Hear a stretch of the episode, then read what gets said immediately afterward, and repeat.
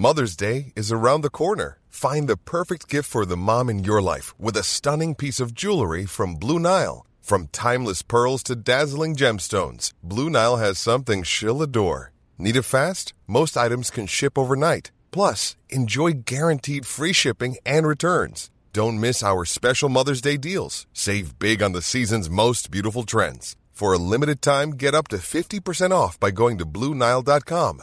That's Bluenile.com.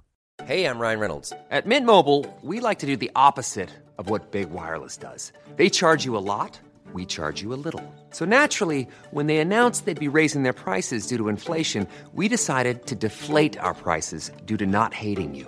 That's right. We're cutting the price of Mint Unlimited from $30 a month to just $15 a month. Give it a try at mintmobile.com slash switch. $45 upfront for three months plus taxes and fees. Promo for new customers for limited time. Unlimited more than 40 gigabytes per month. Slows. Full terms at mintmobile.com. In this podcast, we chat about the draw at Bournemouth, the defeat to Huddersfield. We look ahead to Swansea with Luke from the Swanscast podcast. And of course, we answer your podcast questions. This is the Boro Breakdown podcast, and this is our Boro Matchday Chatter in a pod. wants support. Curtis Fleming is down the edge of the area. Fleming for Craig Hignett. Hit it, Higgy. Higgy hits the trap. Goal!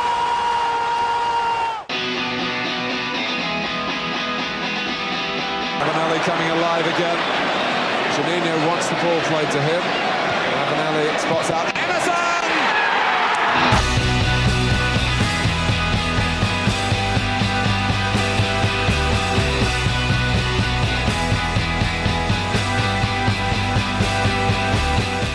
Hello and welcome to the Boro Breakdown podcast with Johnny, Dana, and Tom. We are the Boro podcast that gives you all of your Boro Match Day chatter in a podcast. And just before we start this week, I just want to say don't forget to subscribe to our YouTube channel. Follow us on Apple uh, by pressing the plus button on our profile. And also on the same for Spotify as well. And don't forget to rate us too. Um, we've got 430 reviews across uh, Apple and Spotify. And how good would it be if we get to 500 before the end of the season?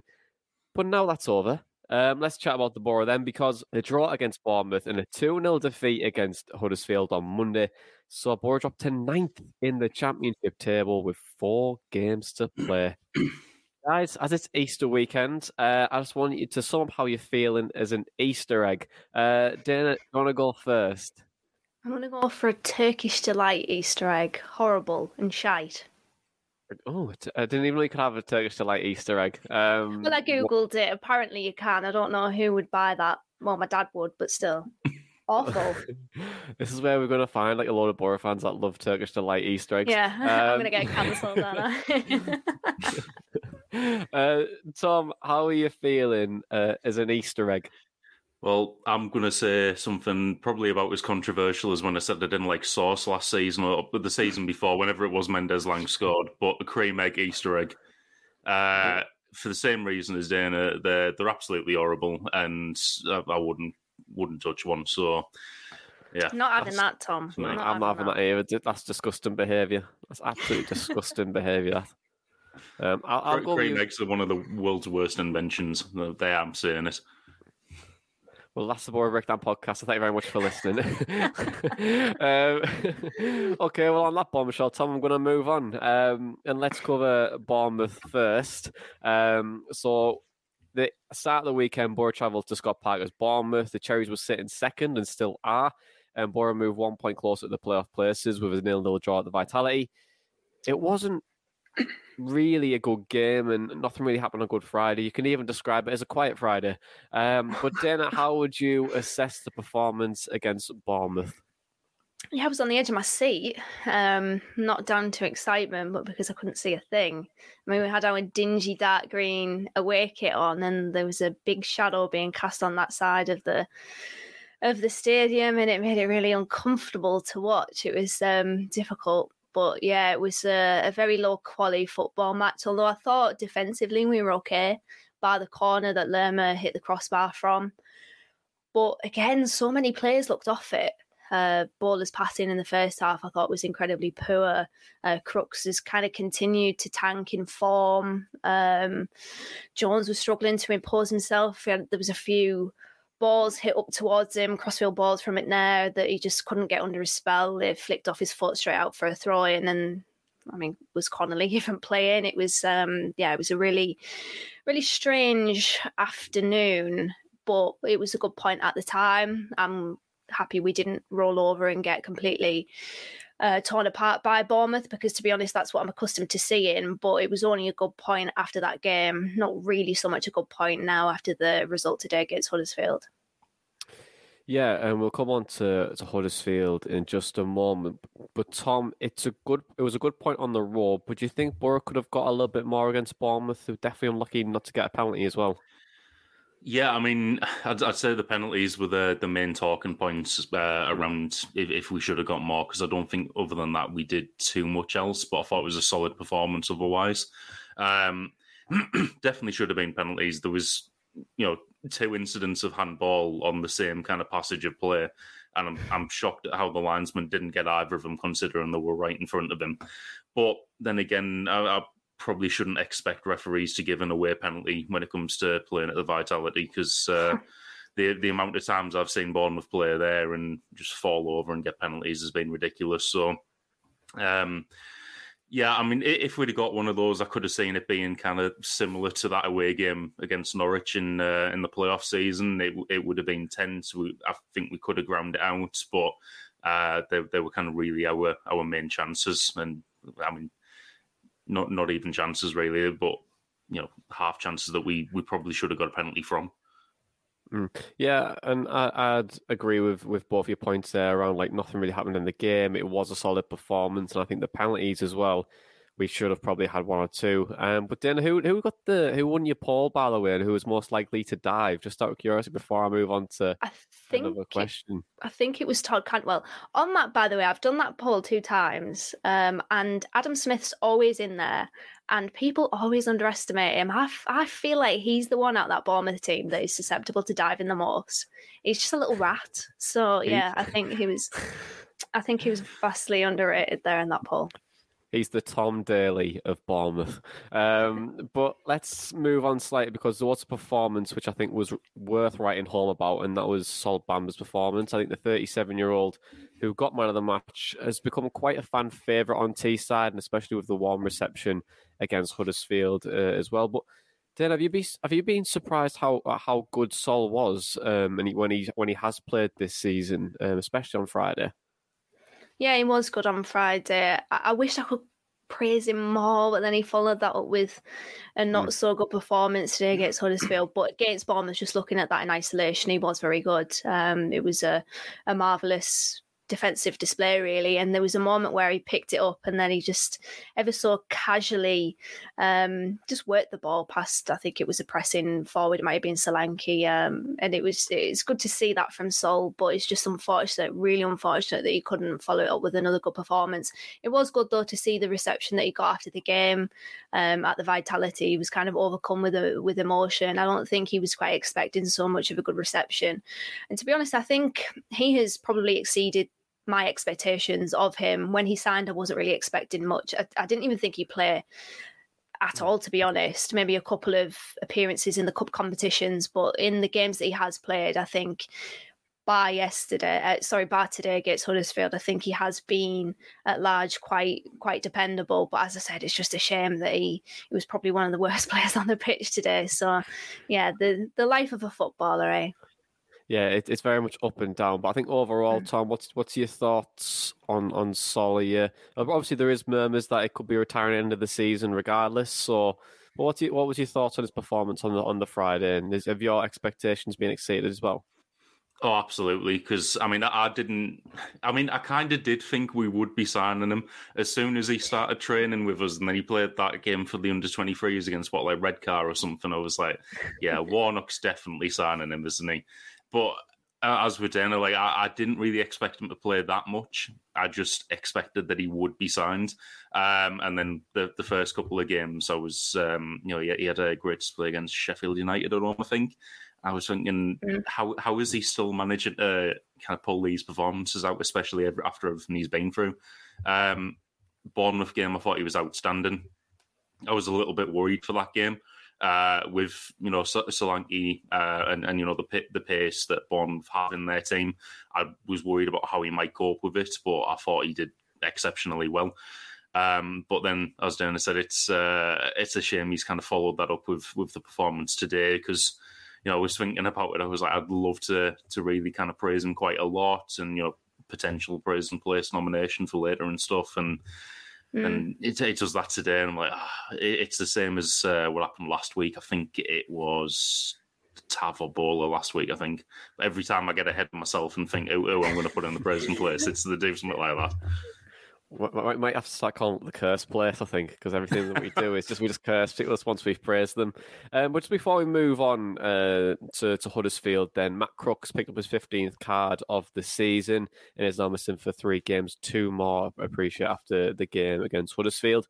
Tommy, the one big disappointment from Bournemouth was him getting that suspension. And is it disappointing in the way that he's being consistent and picking up yellow card time after time after time? Yeah, definitely. Um, you know, we, we've always had players who'll do it.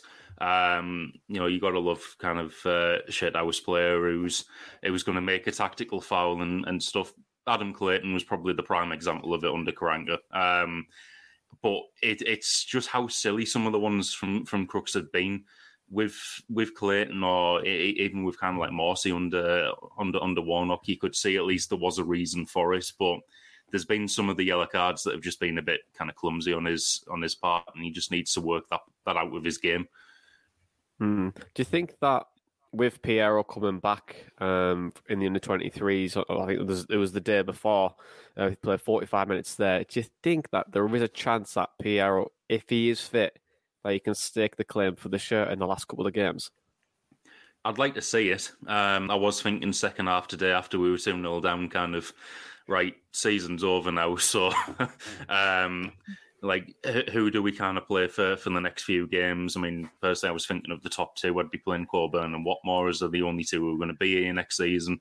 But then I was also thinking I'd play Payero on the on the right hand side of the the free. Um, you know, he, has got a couple of games now where Crooks is suspended. Uh, that can potentially uh, force his way in. Um, but also, I'd, I'd, really expect that next season would, would be one where he can kick on. So, you know, uh, as as long as he is fit enough to play them, uh, I think he'd it'd be worth kind of getting him more acclimated to this system uh, ahead of next season. Okay, then. Um, well, let's move on to Monday then in the game against Huddersfield because Boro welcome playoff rivals Huddersfield to the Riverside and goals from Naby Sarr and former Boro striker Jordan Rhodes, who scored for the first time at the Riverside um, and also has two goals in 30 games, um, and gave the Terriers a 2 0 win at the Riverside. Um, and that curse was brought to you by Dana Malt, the Malt curse, the official curse. I didn't actually say it on the podcast, though. I didn't actually say it on the podcast, though. It was on our group chat. I was like, oh, yeah, and uh, yeah, John Rhodes has never scored against Middlesbrough. There we go. John Rhodes has scored against Middlesbrough. This won't be the first time you hear. This won't be the first time you hear of the mock curse in this podcast, but we'll move on. Um, but the the one obviously big change that we've seen on uh, for Bournemouth, and it was again um, on on Huddersfield today, was uh, Luke Daniels uh, being in goal. Uh, Tom, do you think that change now is it? That's the only change we're going to see. Daniels is going to stay in goal and probably no more Joe Lumley to the end of the season. Well, I mean, who knows? If Daniels does something similar to what Lumley's done, he might get dropped as well. But the um, the last couple of games, I can say I've got really kind of no complaints with him. I thought it was a, a big decision for for Wild at make on Friday. I thought it proved the right one at the time. Um, and then today, I don't think there was too much he could have done against uh, against either goal. Um, I, I, I, did think today um, the indirect free kick um, very, very brave in, in charging that down uh, as a goalkeeper, and you know I thought, I thought he did really well in stopping it. Um, but no, I, would expect him to be there till the end of the season now, barring uh, you know any kind of like major mishaps, in which case we might actually see, see Sol Brynn. But uh, you know he's he's not done a lot wrong in the in the last couple of games. Um, you know, personally, he's done better than I expected him to because that spell he had earlier in the season, I still kind of went for you know, Lumley was still higher in my opinion up until uh, a couple of games ago uh, than he was. But no, he's, he's come in and, and done well, so he should keep the gloves for the, rest of the season. With that, then Dana, it was the second time that Joe Lumley's been dropped, twice by once by Neil Warnock and now by Chris Wilder. It's not very good for the confidence, is it? It isn't, but to be honest, it is deserved because you have to account the the errors that he's made so far in a Boro shirt have kind of outweighed probably any other goalkeeper. Um, or what what a goalkeeper normally would in maybe three seasons. It's just it's unbelievable the mistakes and the points that he's cost. I'd say maybe five or six points have probably been lost as as a result of uh, goalkeeping errors. And I mean, you could probably double that for blunt strikers and blunt finishing. Uh, this season, which we'll probably get onto, but it's no surprise really. Lumley's a, a number two he's just a number two goalkeeper in every mm. sense. And we picked him up being the number two goalkeeper for QPR.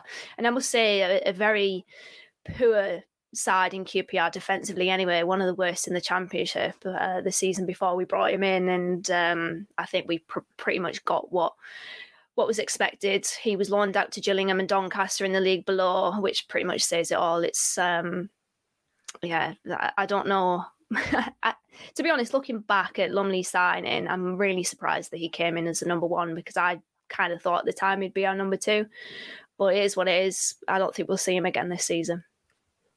Yeah, uh, I'd agree with you as well. Um, I think I agree with both of your opinions too around around Daniels. He's been relatively quite safe um, over the last two games, and I think today I don't think he has a chance for, for either goal, uh, to be honest. Um, but let's move on to the overall performance then and how we would assess things because it was a big result for both sides, pretty much cementing Huddersfield uh, in the playoff places, and then also for Boro to drop down to ninth as well.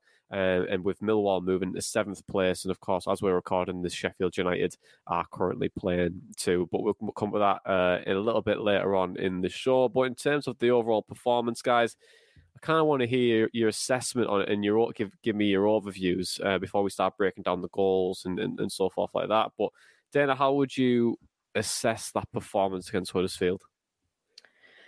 Just blunt as buggery again. I mean, it was a make or break game for us, and we broke. We had 11 corners in the match, so many opportunities from set pieces, and very little created from them. And, you know, Huddersfield obviously scored from one. They are very potent, the, the most um, e- efficient team from set pieces in the Championship this season. And it made me think about how pathetic we are from them. I mean, we have the the kind of bog standard um, corner kick routines, the outswinger, the inswinger, short corner, changing the angle. And then I looked at Huddersfield, the movement in the box from sort of outside the 18 yard box to inside it. I just think it's, um, I think it says a lot. It, it brings up a lot of questions. But as for the the performance as a whole, we just, I mean, we had all the possession, didn't we? But very little conviction. It was almost as if we took Scott Parker's tactical handbook from the game down at Bournemouth and decided to play with his methods of football. It was really disappointing and mean, that was their first win here since January 1986. We probably should have expected it, to be honest, because those runs always have to end at some point. But yeah, it was just very toothless up front again. I mean, our last few XG performances uh, 0.52 against Hull, 0.64 against Bournemouth, 0.72 against Huddersfield. We're not creating meaningful chances. And you only have to look at the Fulham game 1.53 expected goals in that game, two expected goals against Peterborough. The past three games, our creativity has just almost disappeared. And I think that's a massive, massive red flag. Um, and it's just yeah, it's it really disappointing. I feel so flat after that game today. Yeah, I, would echo that as well. Tom, just how, how, how were you echoing uh, Dana's thoughts there as well? Are you a bit worried about the, the lack of goals too in the last three games? Yeah, I mean, I found myself in the second half thinking, when was the last time I actually saw a score? Um, yeah, it's it's a, it's a bit of a worry, and just uh, really disappointed after after that one, especially because I, I, was saying on the way out from the ground, I haven't watched it back yet, but it didn't feel to me like they really outplayed us. Like we've, we've seen a couple of two nils at the Riverside where we've lost in the last month. It would have been easier to take if it was similar to the Chelsea game where it was like, okay, it was fair enough. It was a better team that played through us, but we had so much of the ball, and we just we didn't seem to have any ideas on how to actually create any chances. I'm getting concerned about the right hand side because everyone seems to have figured out how to play against Jones now. It did seem like every time he got the ball, against Huddersfield, there were either two or three people on him at that point. It it definitely reminded me of what happened to uh, to Adama when he was playing playing for us. Um, and I don't know, a bit worried about the left hand side as well because although we do look more attacking with Bola in that position than Neil Taylor, we don't seem to fashion any uh, any chances with decent substance from that side. Um, which which was a concern, and and nothing really from the middle as well. But I was thinking about what might be causing it, and I I feel like some mental fatigue might be uh, setting in on the players after after such a kind of long long campaign. There were times in the second half. I'm thinking because I was looking straight straight down the pitch at it. There were runs from say Sporar, Watmore, Coburn up front and say if if Howson was running through midfield, there would be a gap, and if he was a little bit quicker, he could have played it through that gap through the channel, and like uh, you know one of the strikers would have had the the chance in the box to at least get a shot off, and those passes from centre midfield just weren't happening, or if they were happening, they were to carve more space down the wings, which would then get cut out when when the ball's crossed in. Um, and, it, and like every time we were kind of fashioning a half chance to have a shot, that we're getting someone to block it. Um, so, yeah, I, I, think we've kind of been well and truly found out on, on how we attack now. Um, and I, don't think the, the mental fatigue from, from the players will be will be helping much either, which is why I'm kind of more in favour of for the next few games playing the the players that will be here next season, but also probably have a point to prove them uh, more like the likes of Coburn and and Payero, just because they will be a little bit fresher in, in that mindset. I think. Mm. I think with with both your points around like being found out offensively, there's there, there clearly has been a pattern from an away side who come at the Riverside. The the defensive blocks have become a bit more rigid, a bit more low block, and I feel like with with Boro, the tempo hasn't been as as as strong as you kind of want it to hmm. be. I think, especially when when, you, when you're on the ball and you've got possession, you're playing against these type of sides.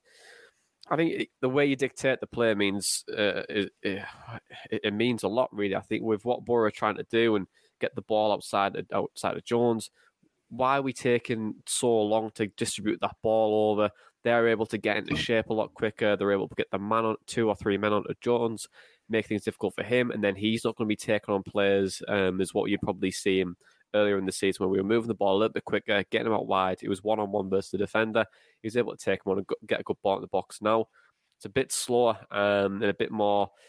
Feel like we just need an extra gear or two to try and get the ball moving a little bit quicker. Um, but I think today was a prime example of when we were moving the ball at a slow pace. And I think even McNair to be really critical and, and the, the, the the need for a left centre half. Um, I think when, when every time McNair got the ball, he shifted on his right foot and then moved over to Bola. And that split second and that 1% difference is so big in football. I think well, we have to work a little bit quicker on the ball, but then also don't be afraid to play through a side and be and give a direct pass through.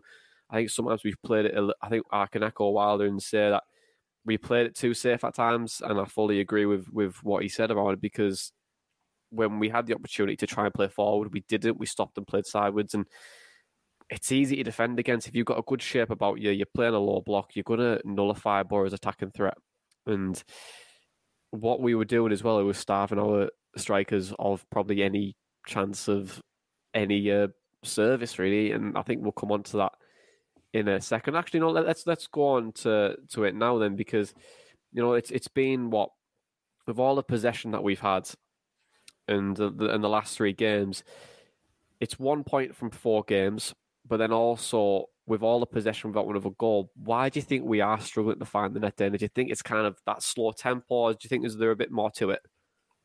I, think I echo what Tom says about the fact that we've been found out. It was always going to happen because, of course, clubs have video analysts.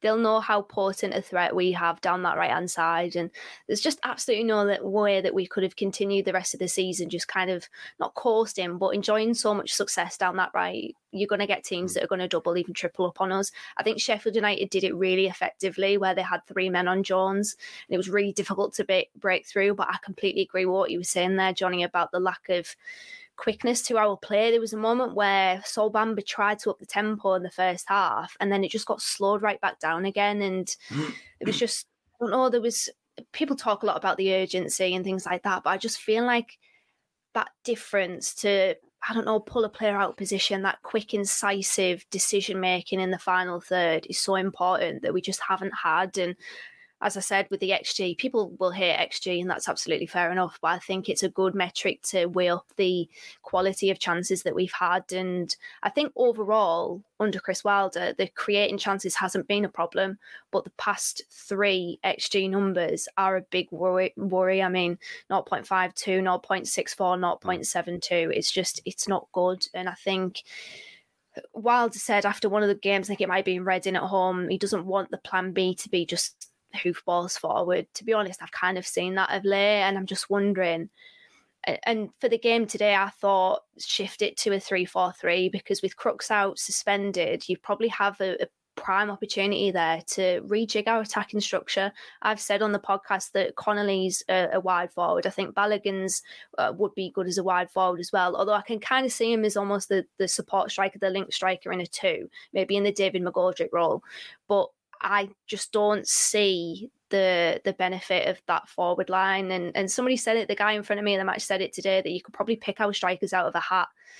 Uh, and that's it. There's no no one striker that's really stake to claim. It's just we're always looking at the best of a bad bunch, aren't we? And I think we've been found out.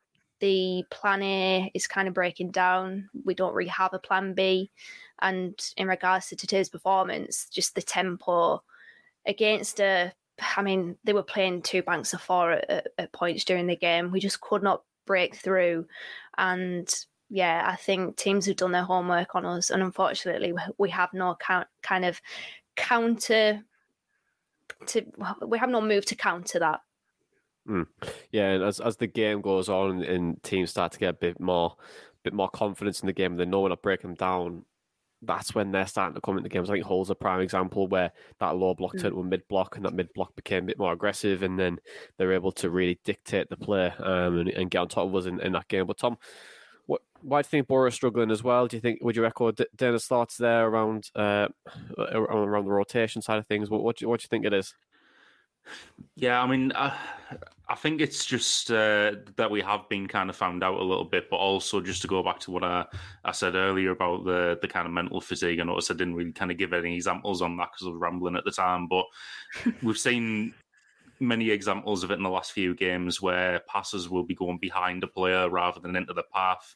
Um, you know, there, there, were points today, not not to kind of single him out because I think he has been one of our better players recently, but the ball was getting cleared off a free kick or a corner. I think there was no one pressuring. There was no one in our half, but like Dijksteel's jogging back to get the ball. And, uh, you know, there was some of the corners that Howson and Tav were taking. They were just taking a little bit too long to get there. And like, there's there's real no real kind of urgency uh, to to get the ball back into the box or up the tempo or anything like that. Um, it, it just seems like that like I said, that mental fatigue might be setting in, but also that might be affecting us when we get into these attacking positions as well, and that we have no kind of creative thinking for a plan B. I think we do in, in kind of fits and starts. I think, uh, you know, like sort of like Tav and McGree try things, but when they do, no one's kind of really on the same wavelength, and, and it, it doesn't really come off.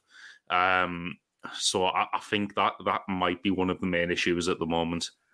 Mm. But it's always been a problem, though sorry, Johnny. It's always been a problem though. Our, our, sort of lack of clinical edge, and it's a catch twenty two really because sometimes we'll have it that our creativity is fine, but we just can't finish our dinner, and then it'll be the other way around. And it's like, why do we consistently have this problem where we just cannot? be a, a team that you know is is ruthless and clinical and i was looking into it uh, the other day Boro goals versus the the top half league average over the seasons, and in three of the five, uh, three of the last five seasons that we finished in the top half, we've fallen below the top half league average goal scored. The the worst one was in 2018-19, where we scored 49 goals in that Tony Pulis team, and the top half league, yeah, the top half league average goal scored uh, for that season was 71. It's just constantly we, I mean, we've had two of the most potent goal scorers in championship history at the football club. We've had coaches that have scored plenty of goals throughout their careers robbie keane james beattie. We cannot we just cannot be a team that sorts this problem out. If it's not the forwards being erratic it's the creativity being a problem. If the creativity is fine it's the forwards being erratic. It's just it's really frustrating isn't it that uh, again this problem's reared its head i, I will say and i'll echo my point overall in Chris Wilder's tenure, the creativity hasn't been a problem. It's just the last three games, again, it's reared its head, which is which is unfortunate. And I think it definitely has made me feel a lot less confident about our playoff hopes. I'm looking yeah, forward to seeing what we do in terms of the strikers next season. Um, as mentioned earlier, there's only really Coburn and, and Watmore who will still be here, unless we're planning giving Uche and Akpom a, a run in the team as well. But um, you know, I'd, I'd assume we have plans in the summer to to replace the lone strikers who will leave, and then hopefully more permanent options and stuff. But uh, just uh, I, I, think that's one of the the main areas that Wilder's needed to to address in this system. Uh, just looking forward to seeing who we get and hopefully an improvement on uh, how clinical we can be. Yeah, and I think it's it's also it's the way that it's it's to, to be honest. I think this position that we're in the three times that we haven't scored. Um, it's where Wilder will make his money because he has to refine this this attacking strategy. He has to refine the way we play. He has to identify the patterns of play that aren't being as effective as they have been in previous weeks. I think our goal average XG dinner must be. I still think must be one point eight or two. you know what? I actually, surely, I actually. Or, I looked at our XG yesterday in terms of an XG table. We're second for that so we are massively, massively underperforming um, in that metric. And don't want to, well, I, am going to say I don't want to single him out. I'm going to single him out anyway. Um, Sporar is particularly um, wasteful when it comes mm. to hmm. that.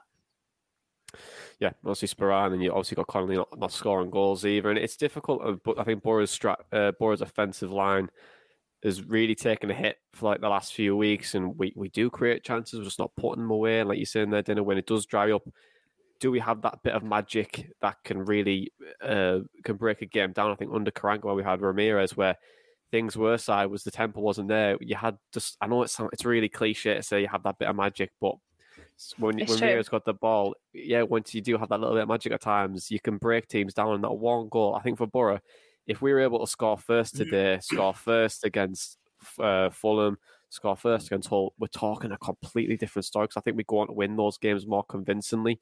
Um, I don't think the team's played us off the park in the last what few games. I think we've kind of been our own downfall. And, and Tom, when you're on about mental fatigue as well, defensively, and I'm going to probably I'm going to break this goal down, um, which Huddersfield scored today. It's the first one. Um, and going into the game, the Terriers actually had uh, 16 goals from set players uh, this season. And I'm going to quickly change our camera angle uh, as well to see if I can and get this up. Uh, let's see if we can do it. Um, so moving into this one, we're going to the first one. Uh, so before the before even a, a ball's being kicked, um, there's so many errors in this goal. Um, and it's all down to cause and effect. Um, and just before we start, the, we can talk about the lines um, and then also we can a little bit move it before further forward as well. And we're looking at uh, the way that Middlesbrough's defensive line is actually shaped up, and I'll go into more of like a full screen uh, for the people that are watching it. So, before it's being kicked, and, and the reason why I'm on about uh, cause and effect um, is because a, a, cause and an effect is where someone who would probably give the ball away uh, as the, an example, he's kind of he's been, you know, he's he's gave the ball away. And a lot of fans will go, well, he's the the main problem. Here. He's he's the cause of the the issue. When really he's not, because it, it could be he could have given the ball away because of three three attacking players could have been blocked off by other people. He's dilly dallying on the ball and he's gave away from that. But anyway, on on the set piece, and the two clips uh, I showed before this, the one before I've paused it. I thought at first Chris Wilder was really, really harsh um, to say that you know, we shouldn't really have a three man wall here. Um, we should have had more of a two. And I thought, mm, maybe let's let's have a look at it. Let's let's let's dig into it. And I'm looking at the distance from the the actual for the actual free kick. Um, is it is very very far out. This free kick. There is not a chance. Uh, that they're going to probably have a shot from from about 40, about 35 to 40 yards here. So this is clearly going towards the back post. It's an in swinger. We know it's going to a difficult area.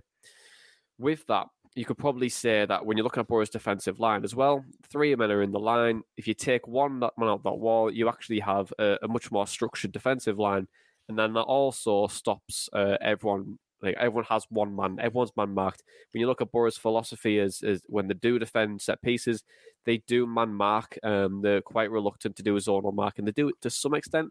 But man marking is kind of our philosophy. That's how we wanted to do it. Be a bit, we're a bit more aggressive on that that defensive line is really, really poor. And when we're looking at probably that, first that first clip, we're on the edge of our box.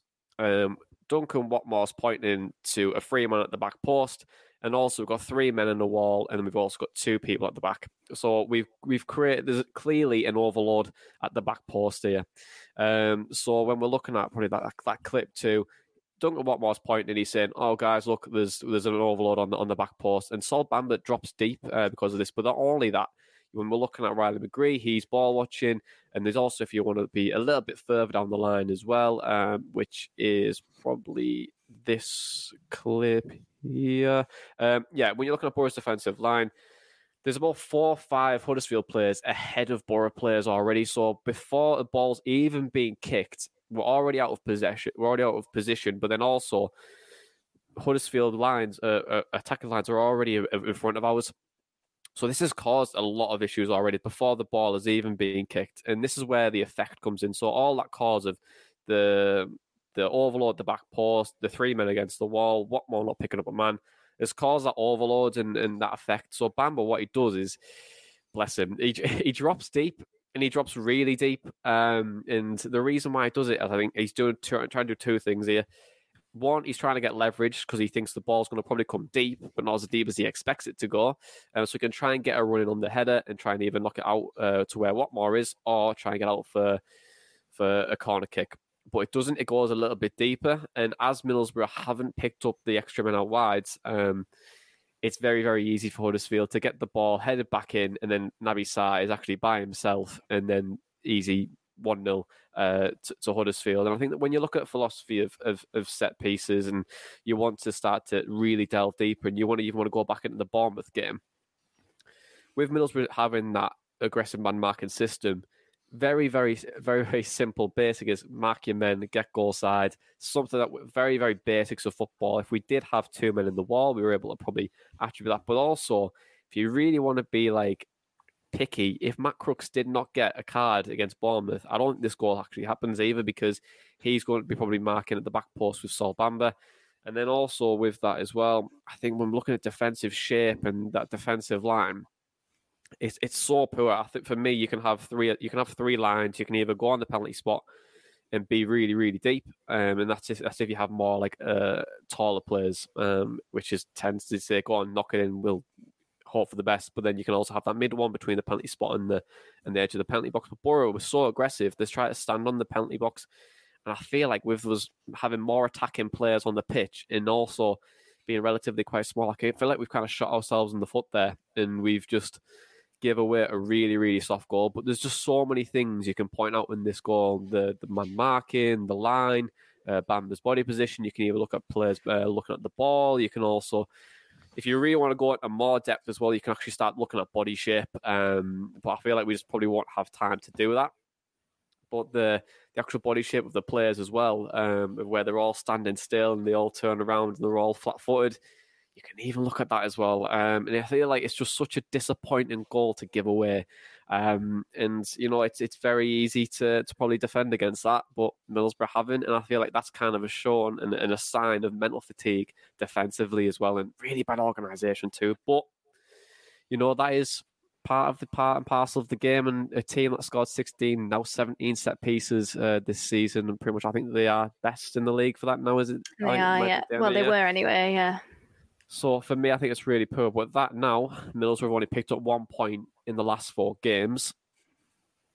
Are we actually putting that down to mental fatigue? Then are we putting it down to being found out? Do you think that is the catalyst um, for for Boro's Form? Or are we putting it down to something completely different? Is it is it Chris Wilder going to Burnley rumours? Is he is he is he the reason why we're losing games No, now? Um, but um, but in terms of the defeat, how are your how are your playoff chances now? Do you think it's pretty much done and dusted? Then and you're kind of like right, let's leave it to next season. But there, there is still a chance. Yeah, there is still a chance, and it is still mathematically possible. And I suppose, whilst that is the case, I don't want to be completely doom and gloom here. But from what I've seen the past three games, in fact, even the Fulham game as well, we had chances in that we couldn't put them away.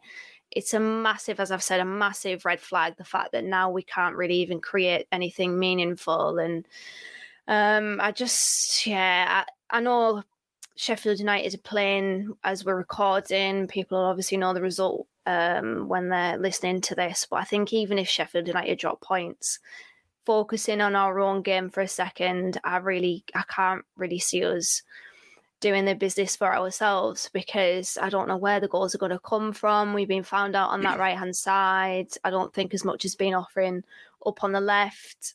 Um, yeah, I, I think it's probably it's fading out. If there was a loading screen, it would probably be on maybe like 85% done in terms of our playoffs. But it was interesting. Wilder said after the game, uh, it's sort of unraveling in terms of players that will be good enough to take us through on the journey. And he talks a lot about the journey. He basically said that this game was a big indicator of who's going to be a part of that and who isn't. And I think there's an awful lot of players that you could say that were on that pitch today that there's question marks over them. Okay, Tom. Yeah, I mean, just to pick up on Dana's last point there, I think uh, we're probably in for a bit of a restructure in the in the summer. Um, but in terms of playoff chances, I'd say it's very unlikely now. Um, I said earlier earlier on, even though I was joking, oh, season's over now. We may as well like be playing everyone else. I mean, it is still mathematically possible. Um, so I don't think we will kind of give up until it isn't.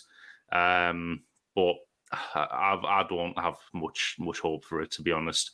Um, I'd, I'd, be amazed if we if we got into sixth now. I mean, Sheffield United currently drawing one one with uh, Bristol City. Maybe they might drop points there, but they have just equalised, so you'd think mm. momentum's in their favour there. um, yeah, I, I, don't think we'll we'll do it now personally, um, but I, I, still think by the Swansea game we'll we'll be putting out a, full strength team to to try and win that game. Or obviously, as you'd expect, every game from from the football club, but it's um, it's not mathematically over yet. I just I don't think we're going to manage it this year now. Okay, then. Well, let's just before we move on to questions, then, I just want to quickly give a shout out to our sponsor and our charity that we're working with this year. It's Motor Neurone Disease Association.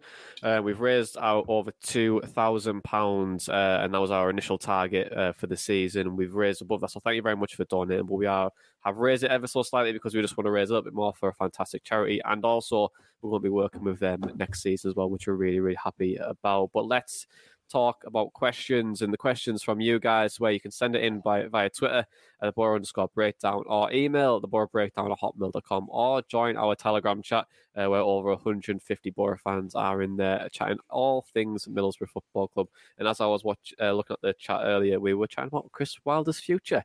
Um, but we'll come to that a little bit later on. Um, first question. Uh, Tom, I'm going to come to you first. Is from Ben, and it's something that we've been chatting about on the podcast already. Says, "Are we being unfair, criticising our strikers when we aren't creating clear chances?"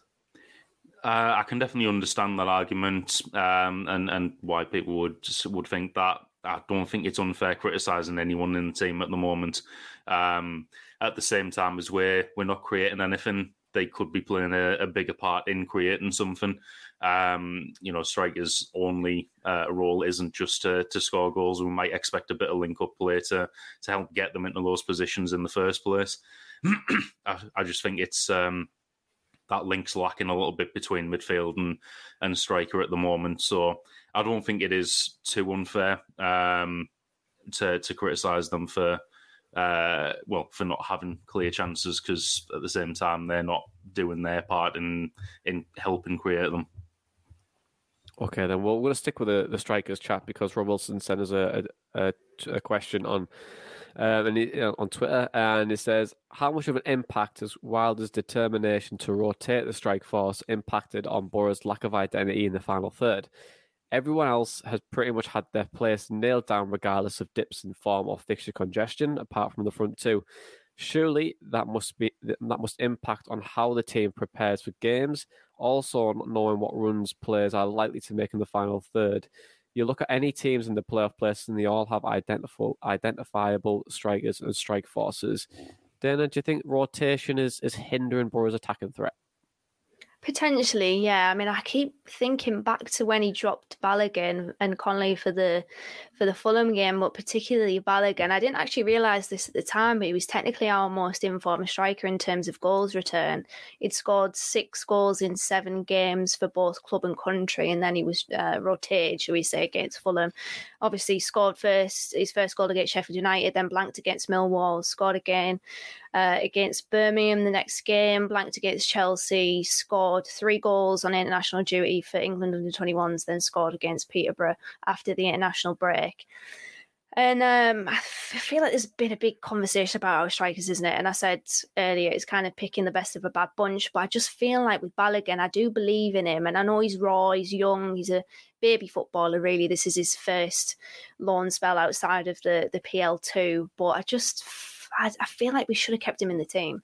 And I, I feel like I know why Chris Wilder, or, or, I can maybe guess why Chris Wilder had Sporar and Watmore in for the Fulham game to run the channels. But Balogun was in good goal scoring form, and we need a goal scorer. So, I, and I understand he obviously came back for the, the game against Hull, um, and I must I must say he was poor in that game. He was anonymous, but you're probably going to get that from a young, raw, inexperienced striker. I just I would love, I would have loved to have seen us persevere with with Balogun in particular.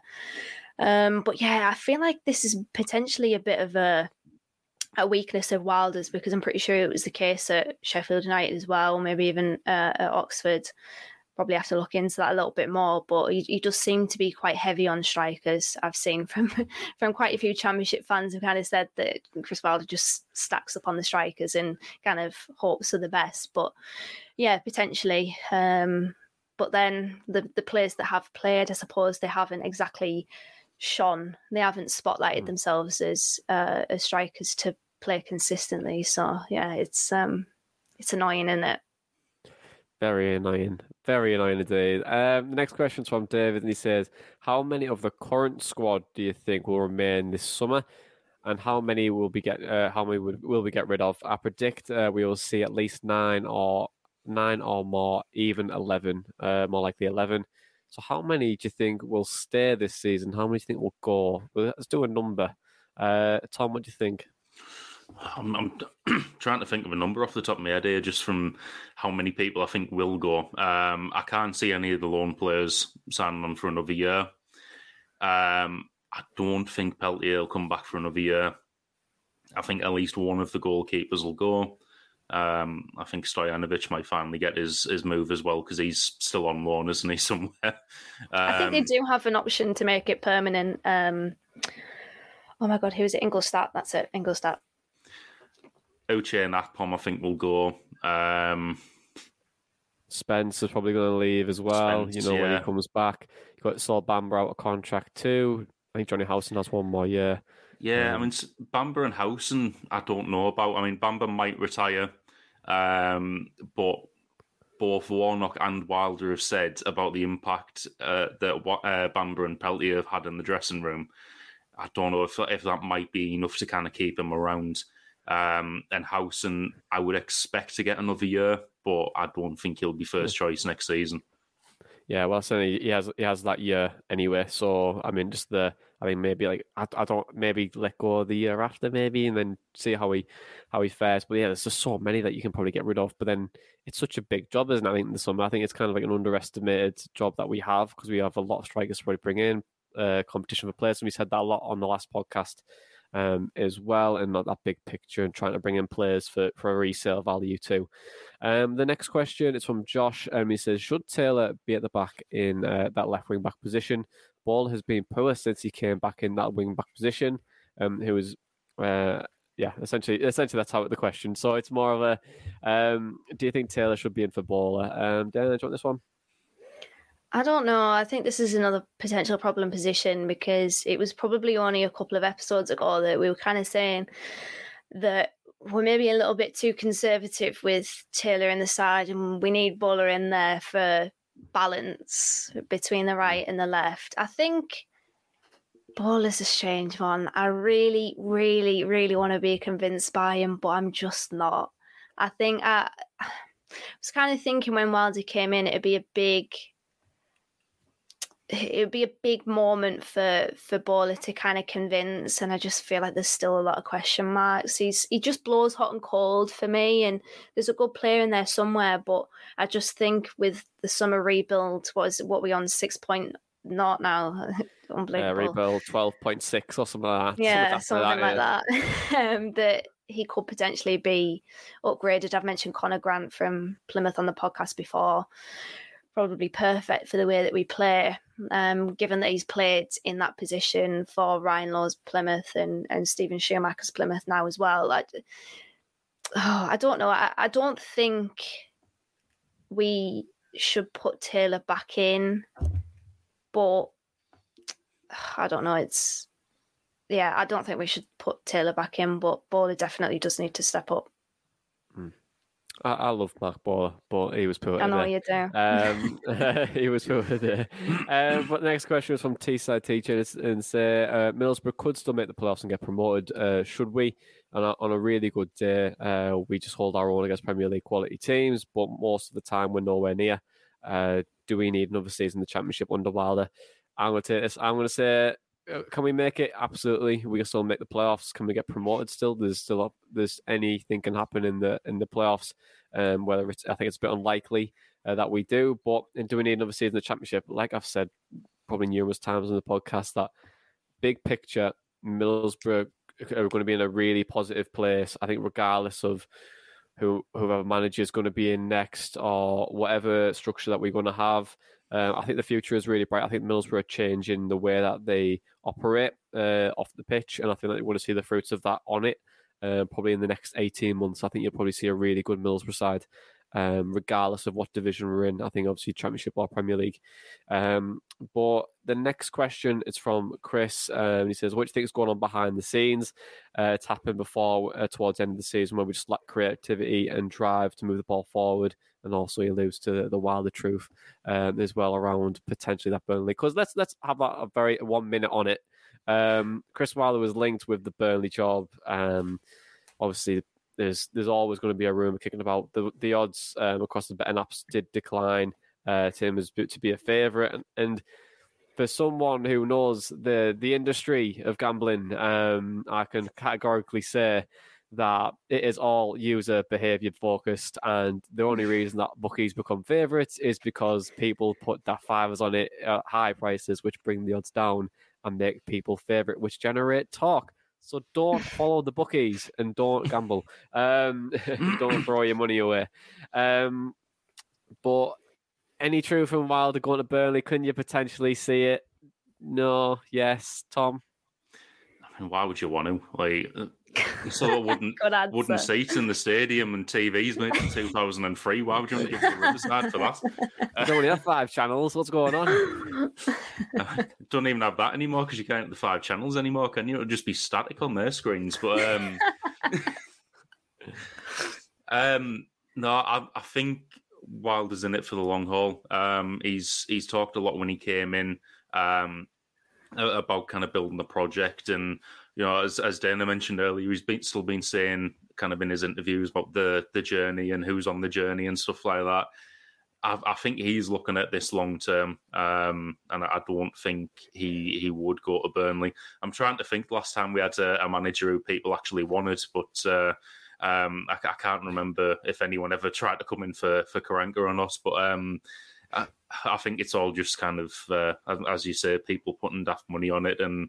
Uh, and, and you know talk coming off off the off the back of that. I don't I don't think there's there's too much in it. Uh, touch wood because I really don't want that to be true. Um, but also, I would hope that on the slim chance that it is true, this new kind of structure that we have in place at the at the club would take care of that. Um, I, I feel like with having kind of Kieran Scott there um, and and you know driving this um, you know strategy on the football side of things, we'd be looking for a very similar manager to take over uh, and, and kind of we, we wouldn't have to be rebuilding again in the summer and, and you know looking at a completely different formation. It would be finding someone who slot right in and fit uh, work with the players that we have. Yeah, easy, easy answer. I would agree with that 100. percent Dana, you can I give me a yes or no answer. Do you think it's good? Do you think there's any truth in it or not? I, ugh, you never know, do you? I think his uh, question dodging is a little bit unnerving, but I don't think he'll go. But then again, I am a curse, so maybe I should say that he will go so that he won't. Honestly, I, I don't know, but I'd, I'd I'd hope that he doesn't. It would take me completely by surprise. I think it'd be really, really disappointing. I really don't need this right now. I, I feel so flat after the game today, and I've run out of rosé, so um, I might need to get another one if that is true. Okay then. Well, I don't think he's going anywhere either. And as we release this you watch, we will have to release it, and then Middlesbrough do another one. Oh, that's left, and it was like yeah, emergency pod. Yeah, I'm, I'm just having a quick check on Twitter now just to make sure he's not already gone. Mm. But uh... God, can you yeah, imagine that going nowhere? He's going to go nowhere, in my opinion. But let's move on to the praise and place because it's the only place in the podcast where we give praise Two players, staff, fans, dinosaurs, or even this week is an Easter themed an Easter egg. Um, who gets your nomination this week? It is a difficult week because you know of the results, not scoring as well, clutching at straws a little bit. The the bar could be low. Um, but Dana, who are you going to go for? Who gets your nomination? Nobody. I honestly Nobody. I can. I think like Tom earlier in the pod, I would have gone for Bamba, but he followed it up with uh, with a poor performance. Maybe, maybe Dijksteel, but I just don't think it's enough to get in it, unfortunately. And this is probably the first time that I haven't had anyone to say, which I think shows the how good the players have been this season. But unfortunately, I just don't think I can put anybody in this week. And Tom and Dana is uh, Tom. Is anyone going to be in that praise and place this week, or are we going to go with no one? Yeah, Dana, I'm glad you went first and said that because I was really thinking nobody as well. I mean, all the way through this pod, uh, like since I talked about it earlier, I was like, is there actually anyone I can say? Like, I was kind of putting a, a case together for Daniels in my head, maybe, but like you said, the bar is very low, and I'd, I'd be putting Daniels in the praise and place for for doing what's expected of a goalkeeper. So yeah, I'm going to go on no one as well. Fair enough. I'll, I'll, quickly give a shout out to the fans for, for going to Bournemouth for that, that kickoff as well. It was on the telly as well. So shout out to the fans for that. But I agree with you. I don't think anyone else gets the, the position in the present place this week. Um, so that is uh, that is probably a first for, for all of us. But let's look ahead now. Let's look ahead to Swansea because Boro travelled to Wales to play Russell Martin Swansea City, who drew 4 4 a day, I believe. Uh, is that right? Mm, correct? They did, yeah. Yeah, yeah that was the result that relegated uh, Derby because obviously it was against Reading. Derby County. Um, so let's look. Hey. There's something to smile about today. The second tier is everywhere. Um, the Swans have had a transitional year uh, under the former MK Dons boss, but the future looks very, very bright. Uh, we spoke to Luke from the Swanscast podcast to see what they think about Saturday's game. Life is full of awesome what ifs, and some not so much, like unexpected medical costs. That's why United Healthcare provides Health Protector Guard fixed indemnity insurance plans to supplement your primary plan and help manage out of pocket costs. Learn more at uh1.com.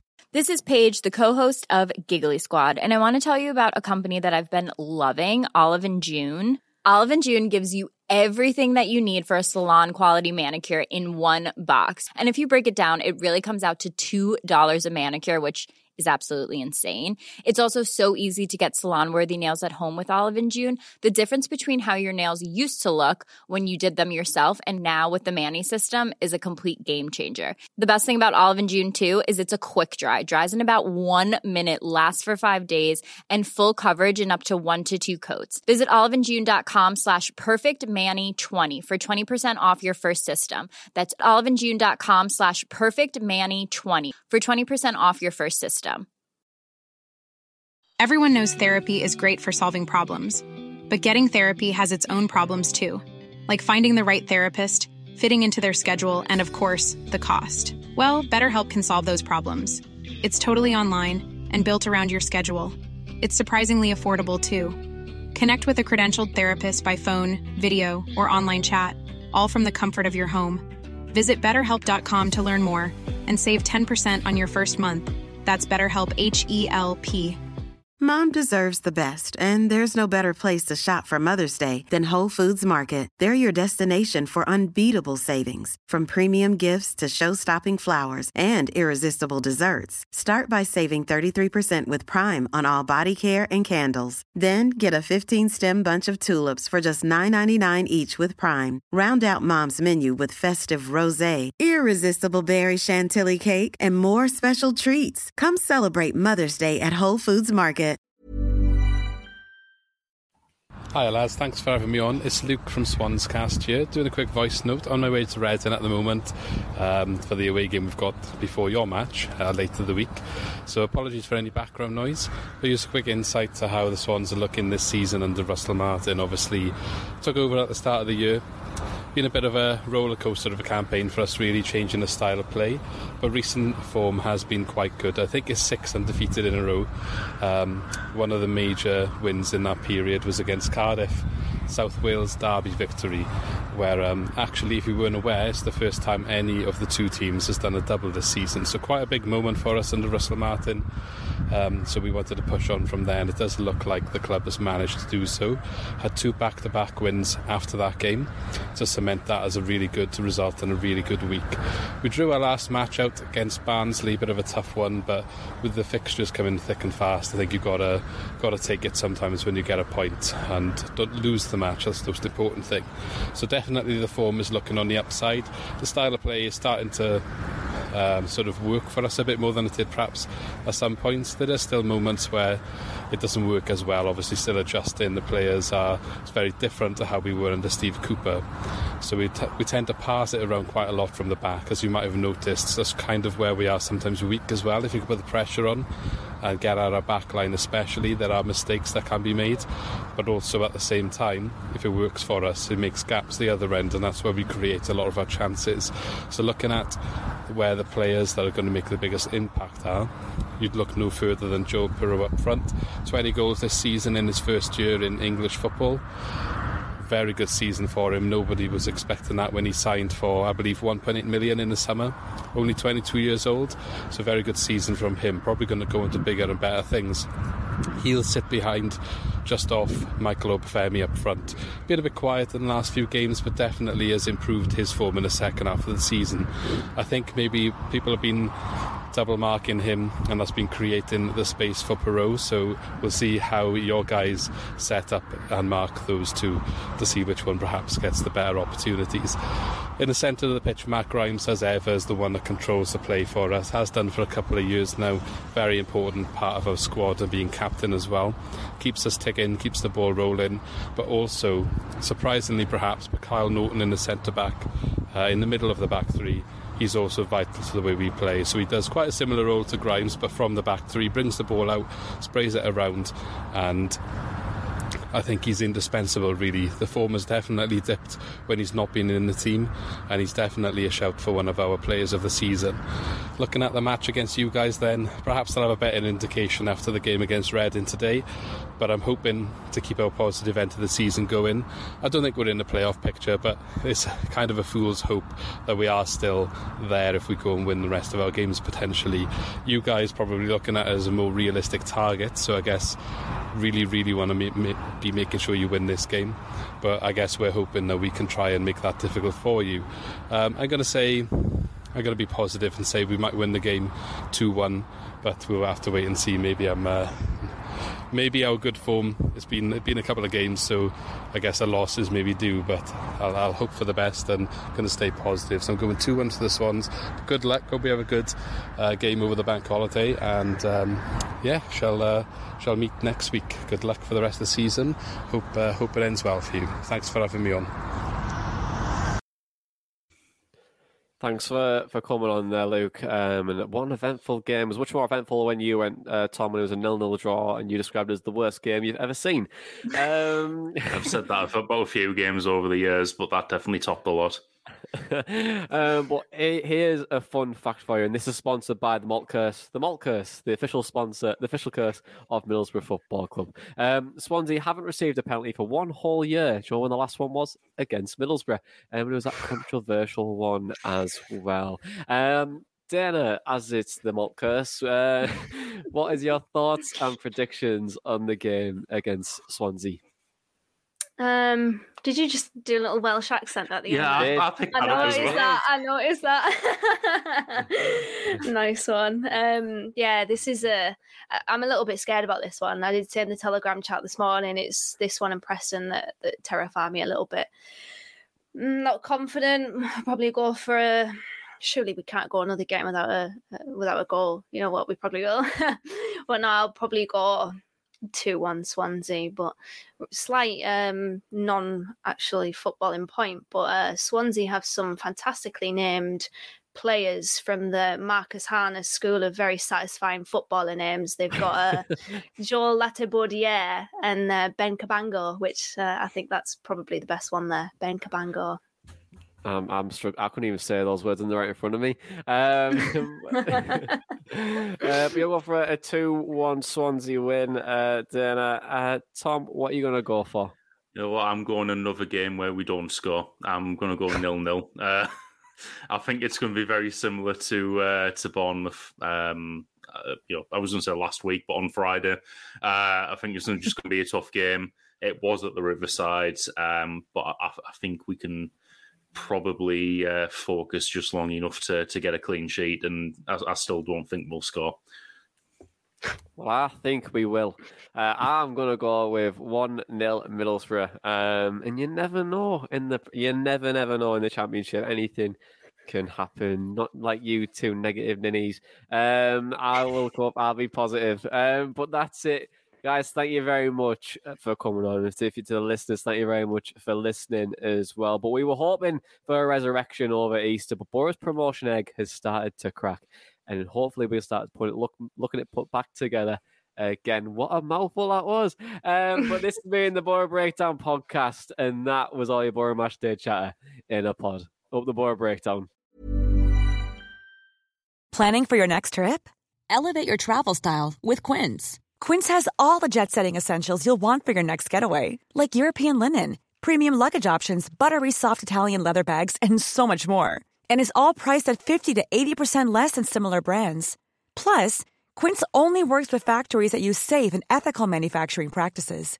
Pack your bags with high-quality essentials you'll be wearing for vacations to come with Quince. Go to quince.com/pack for free shipping and 365-day returns. Mom deserves the best, and there's no better place to shop for Mother's Day than Whole Foods Market. They're your destination for unbeatable savings, from premium gifts to show-stopping flowers and irresistible desserts. Start by saving 33% with Prime on all body care and candles. Then get a 15-stem bunch of tulips for just $9.99 each with Prime. Round out Mom's menu with festive rosé, irresistible berry chantilly cake, and more special treats. Come celebrate Mother's Day at Whole Foods Market.